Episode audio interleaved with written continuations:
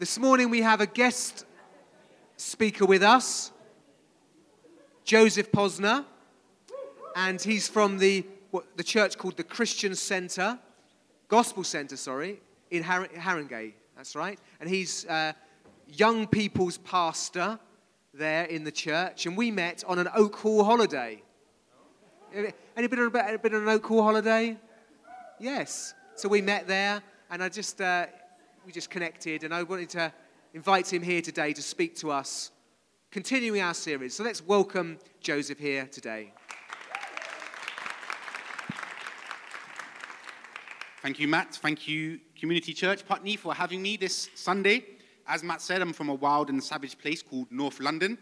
Uh, and yes, I'm the youth and young adult pastor, so anyone up to about 35. Listen, before I um, say anything else, I just want to open up in a word of prayer so we can come to the Lord.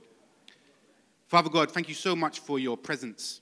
Lord, I felt it here this morning, Lord. You were with us and you were amongst us. I pray that we would leave here refreshed, that we would recognize your glory, and you would continue to conform us into the image of your Son every day. We thank you so much, Lord, that you are a living God, you're an active God, and we have a relationship with you every day. In Jesus' name, amen. Let me just um, give a bit more introduction to myself. Uh, I'm 29. I have a wife and son who are not here today. My wife said, you know, scope it out first, see if it's okay. I'll come next time. Uh, they're at home. Um, yes, I'm a youth and young adult pastor. I became a Christian when I was a teenager. And uh, ever since then, really, I've been involved in Christian ministry of some sort, doing different pastoral roles and ministries here and in the States. Um, I recently completed my master's uh, from Spurgeon's College which is in the south, you know, here, south of the river. Um, I'm a published author. I like to write about, uh, I'm really keen on nature and wildlife, and uh, recently have had a book published, and I keep writing. And uh, I love to serve the Lord and meet people and connect with people. So it's a blessing to be here today. I wanted to also, uh, since I've been kindly welcomed here by Matt and Helen, just say a word about uh, Matt and the family. A wonderful welcome. Thank you so much. But as Matt said, we met on a bus to Oak Hall, a coach. Uh, sometimes I get my Americanisms uh, twisted up, so ignore me if that happens. We met on a coach to Oak Hall. And uh, if you guys have been on one, you'll know that every Oak Hall holiday has a designated spiritual person, leader. Um, I brought my friend with me on a trip, and um, he wasn't a believer. He didn't know the Lord at the time. And I was explaining to him that on every trip there is a spiritual leader, a pastor. That's, that's the word I used. Uh, and he said, Well, what is that? And I had to literally explain it to him.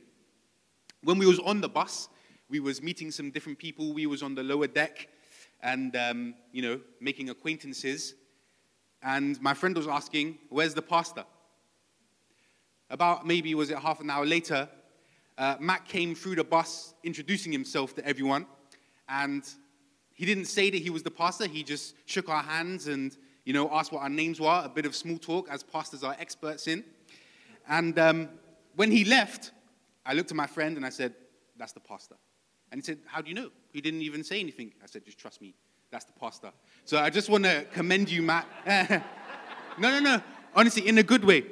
But it was just Matt's approach. You could immediately tell his heart, his demeanor, you know, a pastoral person, a man of God. So, you know, uh, you know not to go on off on some lavish uh, adoration or love story, but just to say that, you know, you guys got a good one here at the church and uh, make sure you take care of him. So, yeah, that's that. I just want to say uh, one more thing. Uh, I came to this building back in, I think it was October or September. It's a good, nice building, uh, not too dissimilar from our own. Um, when we were on the trip, in France. Uh, we went to a town, a city called Strasbourg. Maybe some of you have been there, right on the border with Germany. Nice place. And there was this wonderful, dramatic cathedral. It's always amazing to see these, you know, Gothic architecture. I've seen the one in Barcelona. Uh, typical characteristics of um, the Catholic faith and Orthodox churches. We have one near us. And they have so many different things like spires and gargoyles and whatever. But you know, the one thing you can always count on in a, in a Protestant church is a clock directly opposite the lectern because we like to talk, we like to go on. So I bear that in mind. I take the hint. It doesn't work. Okay. Well, there you go. okay. All right. All right then. I'll have to be extra disciplined. But we have a clock directly opposite our lectern. Uh, okay. All right then. So you see me looking there, you know what's up. Anyway, without any further ado, let me go into it. So we are going through this book here, The Prayers of Many by Mike Betts. I like it. It's a good book. Uh, just a disclaimer, I'm a book reviewer, so you may find that come out in my um, sermon. But I genuinely like this book. I think it's straightforward. He makes some good, clear points. There isn't too much waffling in here. It's got good, accessible language for everyone to read. And he's making a profound point praying together, also called corporate prayer. Now, this is a pattern that we see throughout the New Testament, throughout the Gospels, throughout the book of Acts. We are called by God to pray together as a family and as a church. And no doubt, I'm sure that you can agree with me on this one. When you pray with other people, there's something different about it than when you pray by yourself. So, no doubt, it is a part of our lives that God has commissioned. So, we're moving on to chapter 2. If we could just uh, move that slide over. Chapter 2 is what we are looking at today, and it is entitled, uh, not to worry, it is entitled Ditches Chapter 2 of the book is called Ditches. I had a good read of it. I read it again when I was on the train coming here. But first of all, let me just recap on some stuff that Matt discussed from chapter 1. Introducing corporate church, as Matt said, very simply, the church praying together. Matt mentioned being convinced about it, being convinced about the need and the benefits of corporate prayer. Well, if we need any more convincing, we just need to look to the life of Jesus the early church and the apostles to see the life that they led. Matt said that the tenor of our life should be, I will make it. The tenor, I love that. The tenor of our life should be, I will make it. We all live busy lives. You know, when I was a teenager in ministry, when I was first starting out and even going into my early 20s, I often would put on events and, you know, do things like praying together. And some people said, Oh, I can't make it. I've got to do stuff with my kids and so on, or you know, I've got to go and do this with work. And at the time, I just figured, well, you, you know, it could, it could, surely it's not that difficult. Surely you can just come to our prayer session. But then I went on later into my life, into my late 20s, and I had kids. And like, okay, now I understand where they're coming from, and I get it. And life got get got a bit busier. But Matt said the tenor, the baseline of our approach should be, I will make it. So even if you can't actually make it, you still have the attitude, that I will make it. And that attitude will carry you to make it when you can. And that's a bit, um, I'm going to expand on that a bit today while I go through chapter 2, ditches. Matt also talked about humbling himself and ourselves, and that is, of course, key. We always need to humble ourselves before we come before God so that He can fill us with His Spirit and with His presence. So, if session one introduced the concept, session two is establishing chapter 2 rather, is establishing the blueprint. You know, uh, an architect or a surveyor or whatever goes to a plot of land and they say, I'm going to build a hotel here. Or you have to lay out the architectural plans and you have to begin to think about how. How am I going to make this work? How am I going to build this building? And for us, chapter 2, moving on through Mike Betts' work, is how am I going to begin to commit to corporate prayer? prayer? How am I going to establish this in my life? How am I going to join my brothers and sisters? How? And I want to make some practical points about how we put the gears in motion. Betts, he does make a few hints. He begins to talk about some practical, logistical points. He makes a pretty extensive point about music on page 17. If you read it, you will know. Um, and I agree with him. I'm not going to speak about that much today. But he says, you know, when we come to, together in corporate prayer, music is a good idea because it invites the presence of God. And so he begins to make some practical points. But what I want to do today more is um, actually think about the mental side of things, our mental and spiritual approach. Of course, there are practical things that we need to overcome. But the fact of the matter is, the end of the day, everyone's life is different. If I stand up here before you today and make a list of things that you need to do, that you need to adjust in your life so that you can commit to corporate prayer, it's unlikely to have much of an effect. Because everyone is dealing with different things. And so I think the layer beneath that, the layer beneath our practical activity is our approach. Our approach to corporate prayer. How? Do we have the mindset? Let me go into what Betts said to provide a bit more clarity. So, uh, can I have the um, main verse, um, the verses up from Kings, please? And we are actually going from the NASB. So I'm going to read it from the screen with you. So here are the portions of scripture that Betts summarizes in his work. So the king of Israel went with the king of Judah and the king of Edom, and they made a circuit of seven days' journey. But there was no water for the army or for the cattle that followed them. And then later on in Kings. And he said, This is Elisha, the prophet Elisha speaking, apprentice of Elijah.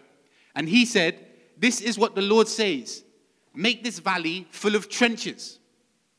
For the Lord says this You will not see wind, nor will you see rain, yet that valley shall be filled with water, so that you will drink, you, your livestock, and your other animals. And this is an insignificant thing in the sight of the Lord. He will also give the Moabites into your hand. Then you shall strike every fortified city and every choice city, and cut down every good tree, and stop up all the springs of water, and spoil every good plot of land with stones. Right. So Betts is using an illustration here about digging ditches. Our experience is obviously different from the kings here in the book. Here they're talking about battle, about coming into conflict, whereas we're talking about corporate prayer. So we have to take what Betts is saying as an illustration for our situation. I mean, you know, I hope that none of us are planning to strike any fortified city. And, have, you know, I don't know, maybe some of you have had enough with HS2 construction and you want to go plow into it. Or, you know, these new builds that are coming across London's skyline. You know, there's some near me. I think they, they're nice. But we are not looking to fortify anything or cut down anything. We're looking to dig ditches so that God can fill them. That is what Betts is getting at. That is why he uses this illustration. Now, Betts uses this illustration of digging ditches because it's hard. It's hard to, get, to dig a ditch. And we don't have to use our imagination too deeply here. This is a big ditch that he's talking about. This is not a cat digging in a litter tray or, you know, a, a, a child digging in a sack for a sandcastle. This is a big ditch to fill like an aquifer to fill with water. That's a difficult thing to do. That takes a lot of time, especially with the rudimentary equipment that they would have had. So, Betts' main point here is that we need to be committed. We need to be in this together, we need teamwork, and we need to persevere.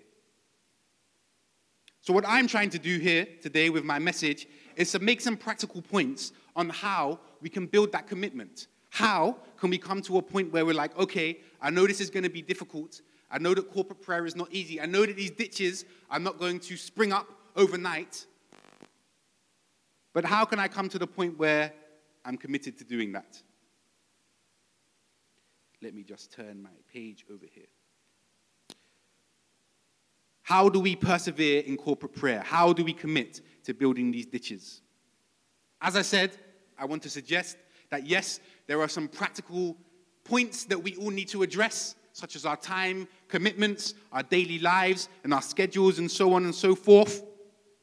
But I want to talk more about our approach, the layer beneath that. And let me suggest that I think a really good place to start, a really good point of reference for us in this area of building these ditches, of committing to corporate prayer, we can find in the early church. Of course, the early church was not perfect. They were dealing with their own things. But let me suggest that the early church, number one, it wasn't long since Jesus had departed, so their words were reverberating, his words were reverberating in their head. And number two, let me suggest that they had a bit less to distract them. We live in such a complex time with all manner of things and interests and hobbies. The information age, we have so much going on but the early church were very much devoted to seeking God. So, in Acts 1:14, if that comes up, if it does, it does. If it doesn't, don't worry, just follow along with me. In Acts 1:14, we see the early church gather together and they're beginning to establish this culture of corporate prayer. Acts 1:14 says, "These all with one mind were continually devoting themselves to prayer, along with the woman and Mary, the mother of Jesus, and his brothers." We can learn a lot from that one verse. Let me read it again. And you'll have to forgive me, I'm being a bit of a naughty boy, because this is actually also from the NASB. I just felt that it caught the verse a bit better. So I will get to the NIV. I'll use the NIV eventually. Uh, but this comes from the, this um, translation of Acts 1.14 comes from the NASB. These all with one mind were continually devoting themselves to prayer, along with the woman and Mary, the mother of Jesus, and his brothers. There is a lot in there that we can learn from, just from those implications. And I, I feel that it forms some practical points that can help us on the way to building this mindset of commitment and perseverance that Betts is trying to establish when he talks about digging ditches. For me, the first thing that we need to ask ourselves when it comes to corporate prayer, praying together, and to be honest, any type of prayer, what is it that we expect God to do?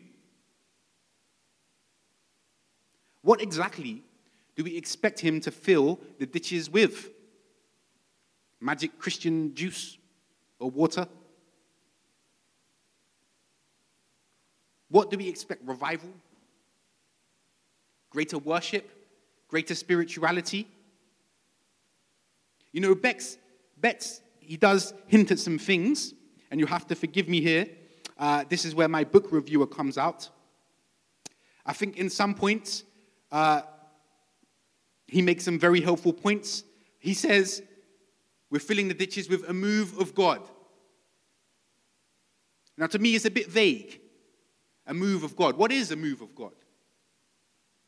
Is it people coming to know Him? Is it, you know, seeing more of a Christian influence in our political arena? I mean, that's a big question and perhaps a topic for another day. But it really helps us to have a clear, concise focus when we are praying. What are we praying for? And Betts does make some other points which I feel are helpful. On page 16, he says, when we come together to seek God. On page 16, he says that. And for me, that is the starting point of all prayer, individual or corporate. I believe that the early church understood this. The pattern of prayer that we see throughout the book of Acts is centered on God, is centered on Him. We see examples, and don't get me wrong here, there are times when we can agree to pray together for something specific. Helen, you mentioned something in the notices, didn't you? Was it for more people coming to healing? God wants us to do that. God wants us to address certain points. In fact, in the early church, right after this, uh, right after the passage in Acts 1:14, the apostles come together to pray specifically for a new disciple. You remember that, you know, Judas left and then they need to institute someone else, Matthias. They pray together for that specifically. So, of course, there are going to be moments when we say, This is what we're praying for. But, but what we shouldn't do is pigeonhole or generalize all of corporate prayer, as corporate prayer is for this and individual prayer is for this. And I believe that the early church understood this. The early church understood that Christian, that corporate prayer was about seeking God. Now, at the end of the day, if we go down this path of saying, you know, corporate prayer is for revival, or corporate prayer is for, you know, a move of God, so to speak. What we're in danger of then is making corporate prayer corporate. What do I mean by that? Well, there are different, def- you know, uh, separate definitions of the word corporate. In our context, we're talking about corporate as togetherness, but we also know the word corporate has another meaning, which is essentially marketing, a board, a brand. If we turn our corporate prayer into a corporate exercise. We brand it, we pigeonhole it, we marginalize it. Corporate prayer is for revival. And let me suggest that when we go too far down this path, that is when our commitment eventually begins to wane. No, our commitment is to be built on seeking God in general, in corporate prayer. Within that, we come together to pray about specific things. But in general, our overall approach is about seeking God. I believe that the early church knew this. I believe this is how they dug their ditches.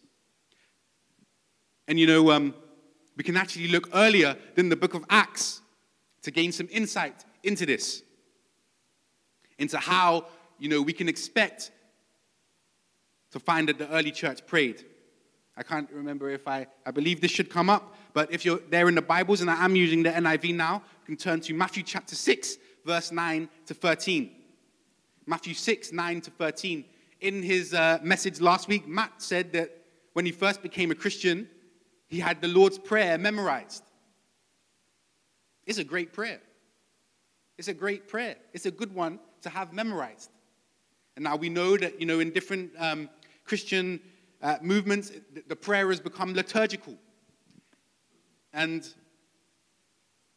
you know, I don't think that there's anything necessarily wrong with that. I think that can be a good thing. But I do think that as a result of that, the effect and the impact of this prayer has become a bit lessened.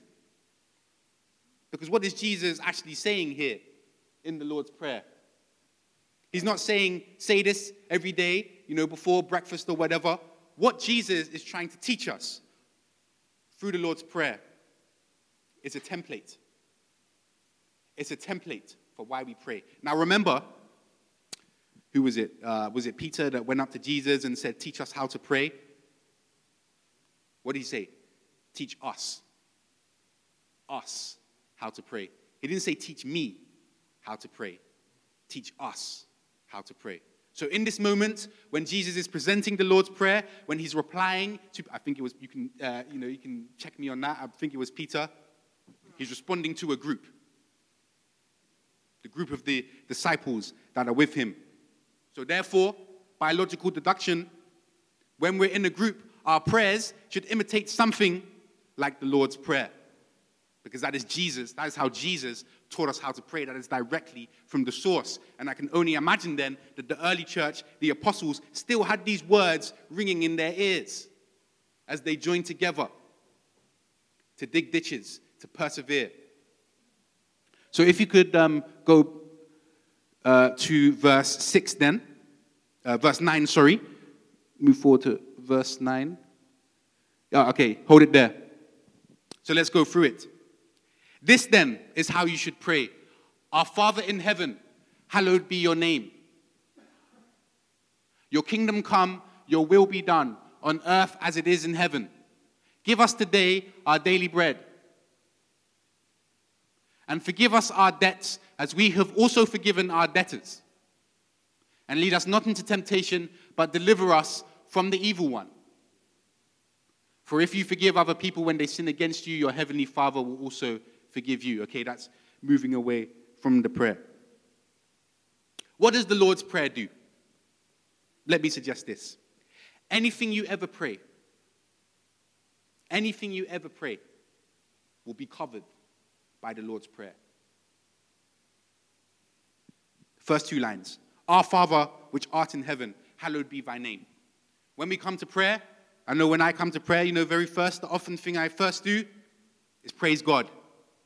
Thank you, Lord, for my life. Thank you for who you are. We come to Him in adoration and praise. That should be a hallmark of all of our prayers and our prayer life, and of course, corporate prayer. The second line Thy kingdom come, Thy will be done on earth as it is in heaven. So think about this. When we join together to pray for healing, to pray for revival, to pray for Christian influence in politics, what is it that we often say at the end? Lord, if it's your will. If it's your will. We can't force revival, we can't force healing. It's the Lord's will. The Lord's, the Lord's Prayer has it covered. So, this, the first stanza, if you like, the first section is very much about seeking God honoring God, knowing God. The first part of the Lord's Prayer. The second part, give us this day our daily bread and forgive us our trespasses as we forgive those who trespass against us. Lead us not into temptation, but deliver us from evil. Amen. Is about living a God honoring lifestyle.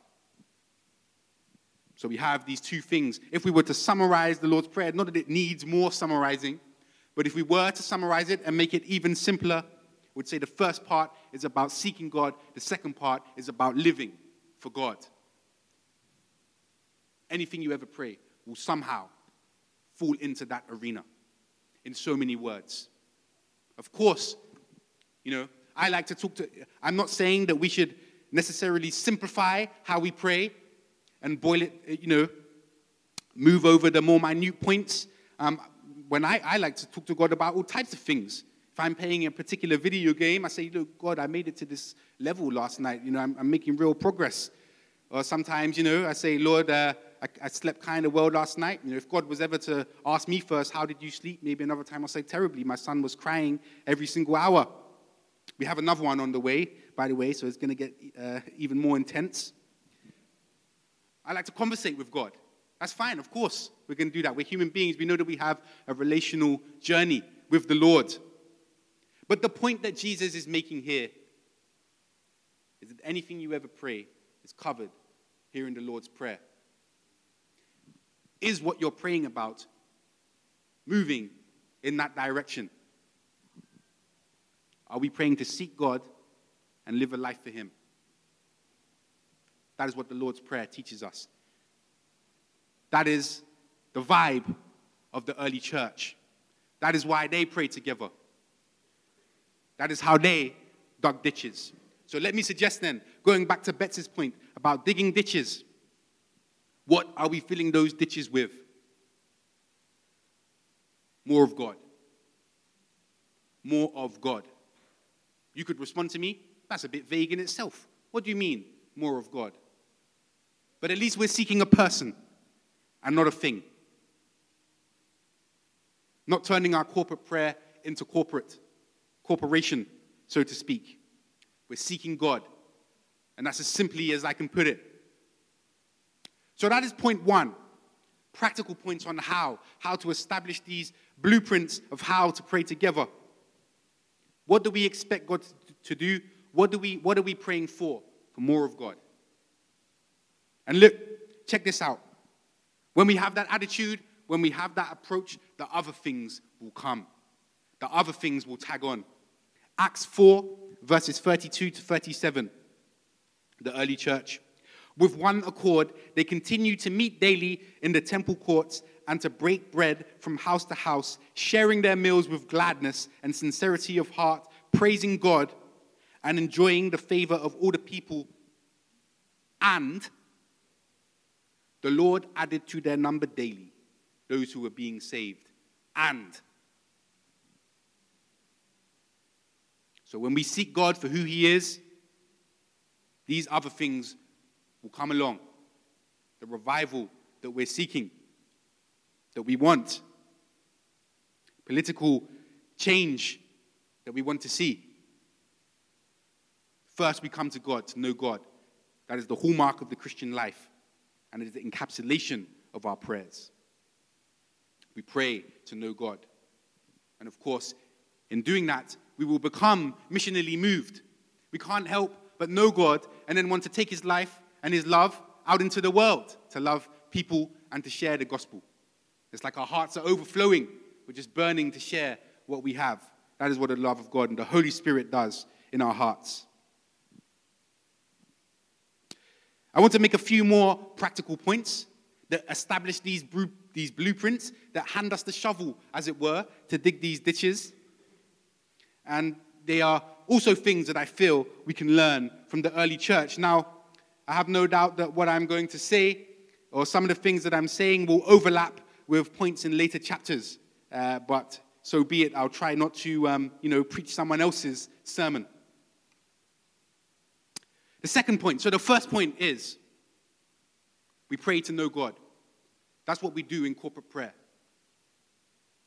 The second point is this that I feel we can learn from the early church. Are we in fellowship with those we are praying with? I'm going back to Acts 1:14. It says, "These in the, the NASB, these all with one mind were continually devoting themselves to prayer." That is a pretty prof- one mind. In our time, like no other time, there are so many cultures, approaches, preconceived notions, opinions. These things aren't inherently wrong, but it does perhaps breed the grounds for dispute a bit more. The point is that God wants us to be together when we're praying. It's no good having dissension, having disputes with our fellow brothers and sisters, and then coming to pray together. If you come to church on a Sunday, you know, I'm not sure about that person, or, you know, this happened at our house study, uh, this person interrupted me at our house study, I'm not sure if I like them anymore, so on and so forth. Disagreements. Going as far as dislike of our fellow brothers and sisters. We are to be the light of the world.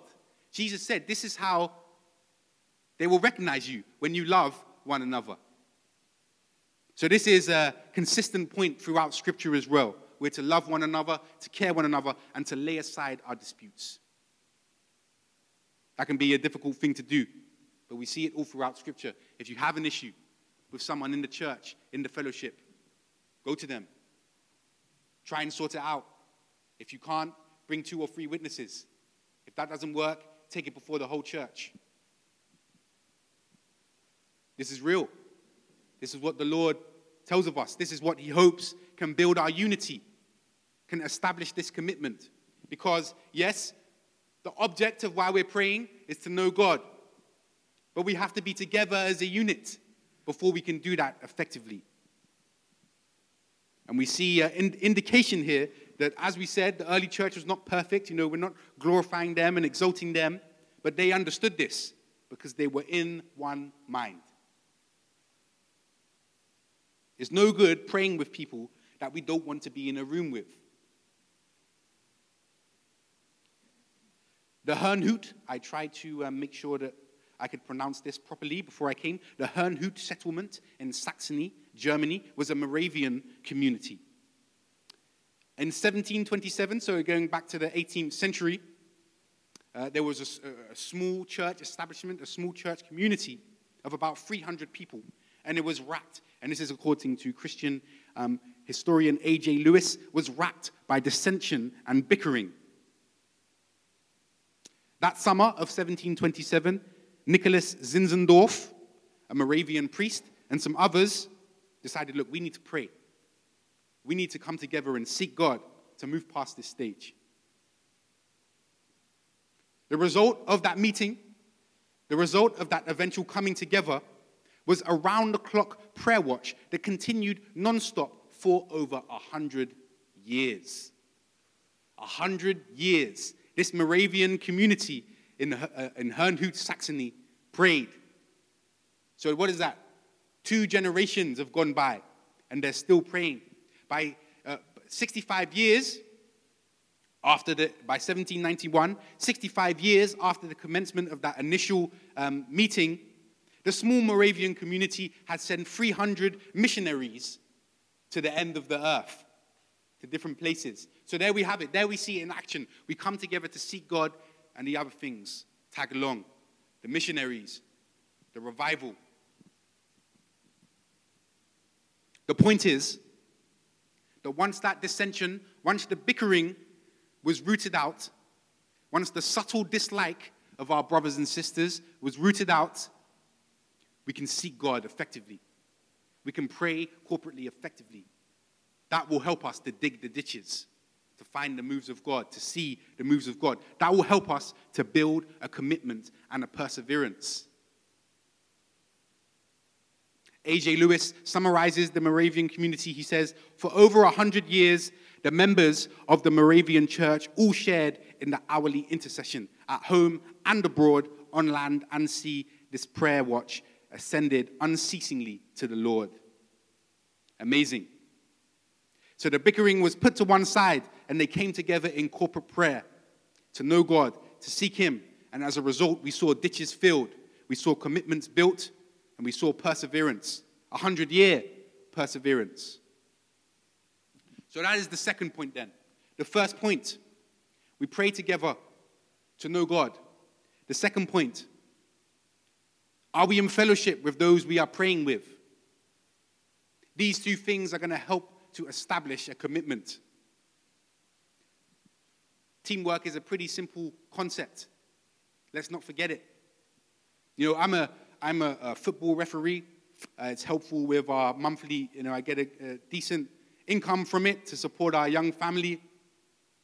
Yesterday, I was refereeing a, a kids' game under 12, and um, the, one of the teams was it was 6-1, I think it was at that point. Uh, and at that point, you know, as a referee of kids, you're trying to like delay the game to make sure that it doesn't get demoralizing and so on and so forth. You know, within reason, of course, you have to do it fairly.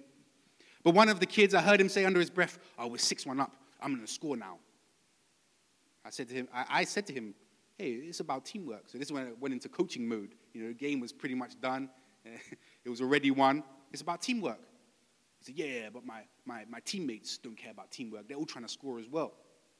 I said to him, Listen, my friend, the higher you go up in the football ladder, the less that, the less that attitude is going to carry you.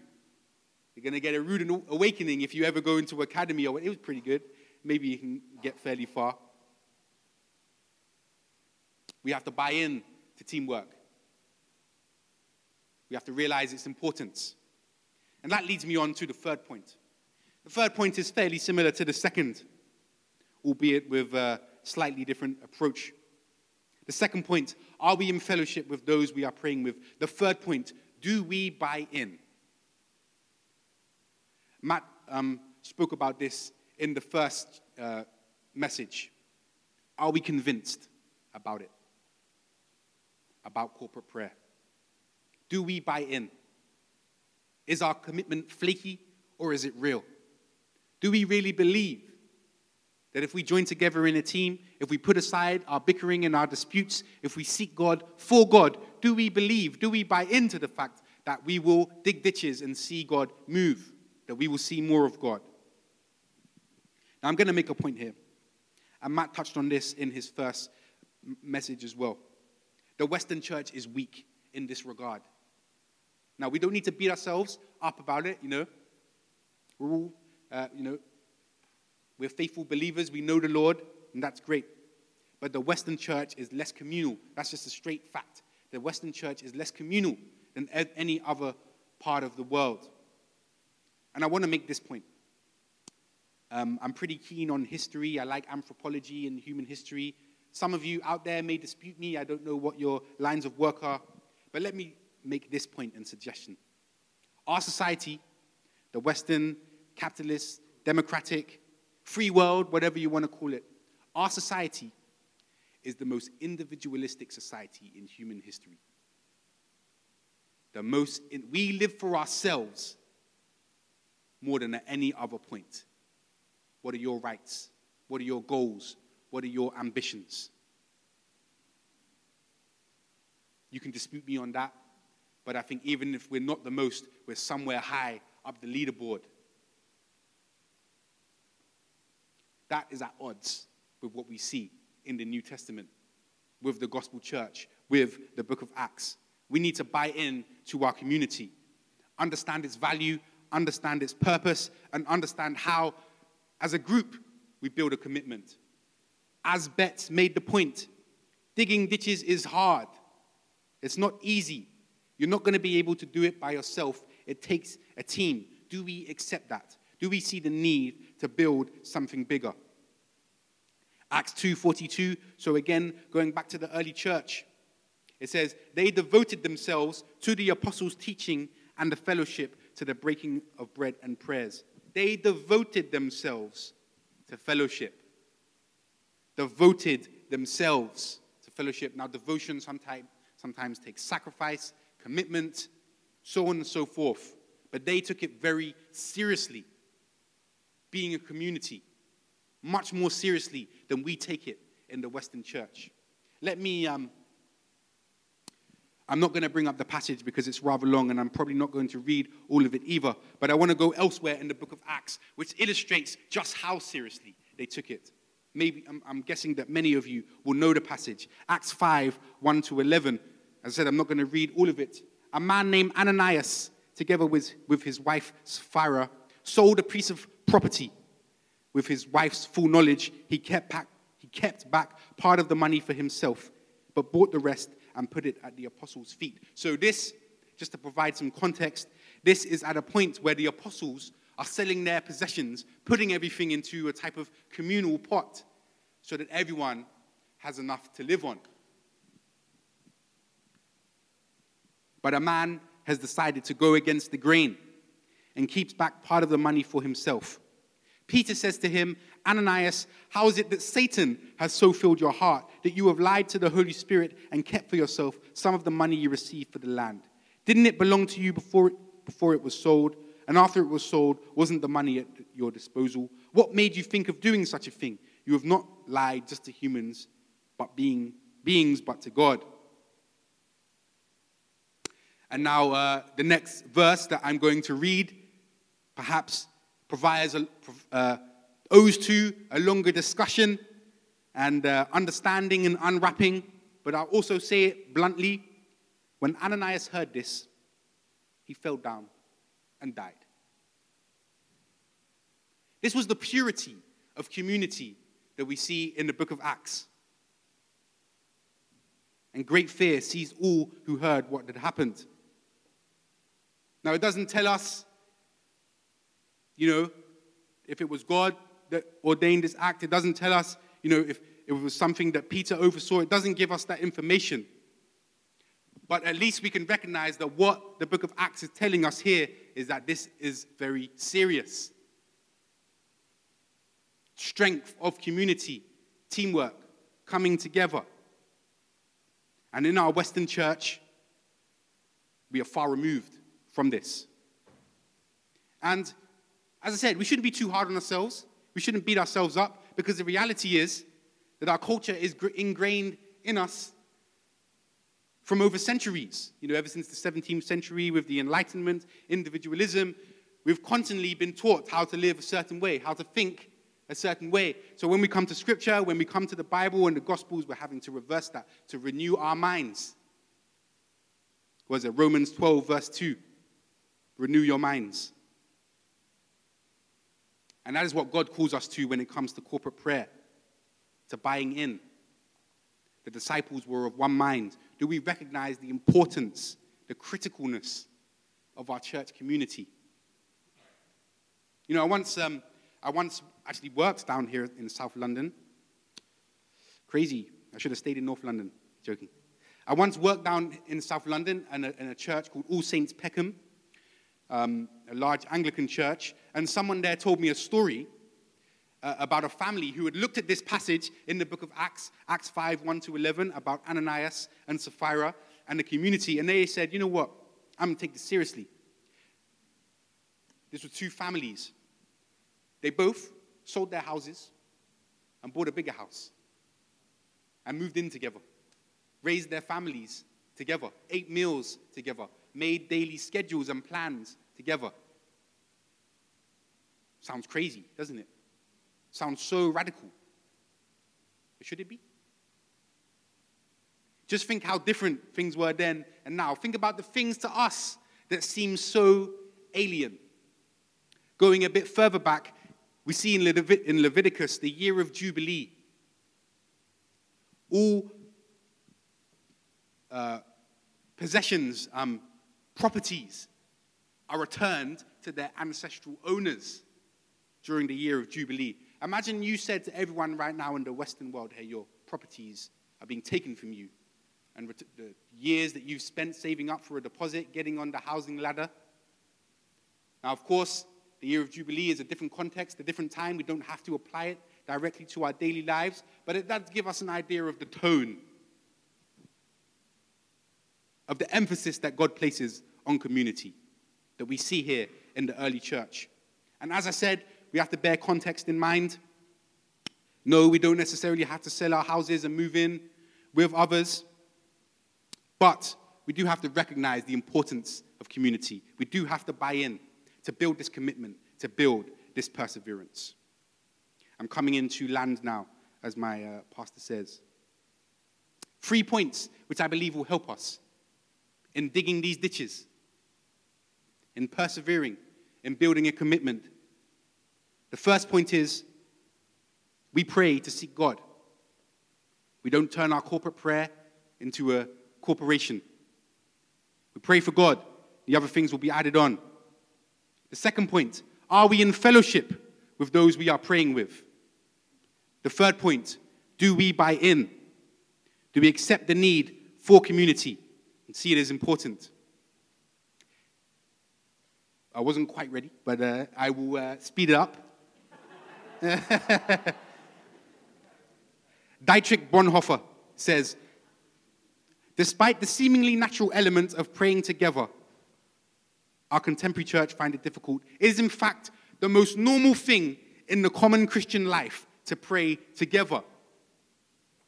I don't think he was saying here that it's something that we do normally every day. I think what he was trying to say is that it should be the most normal thing to our hearts and minds to pray together because that is what God has called us to. As with all things, and I turn uh, back now to the Lord's Prayer,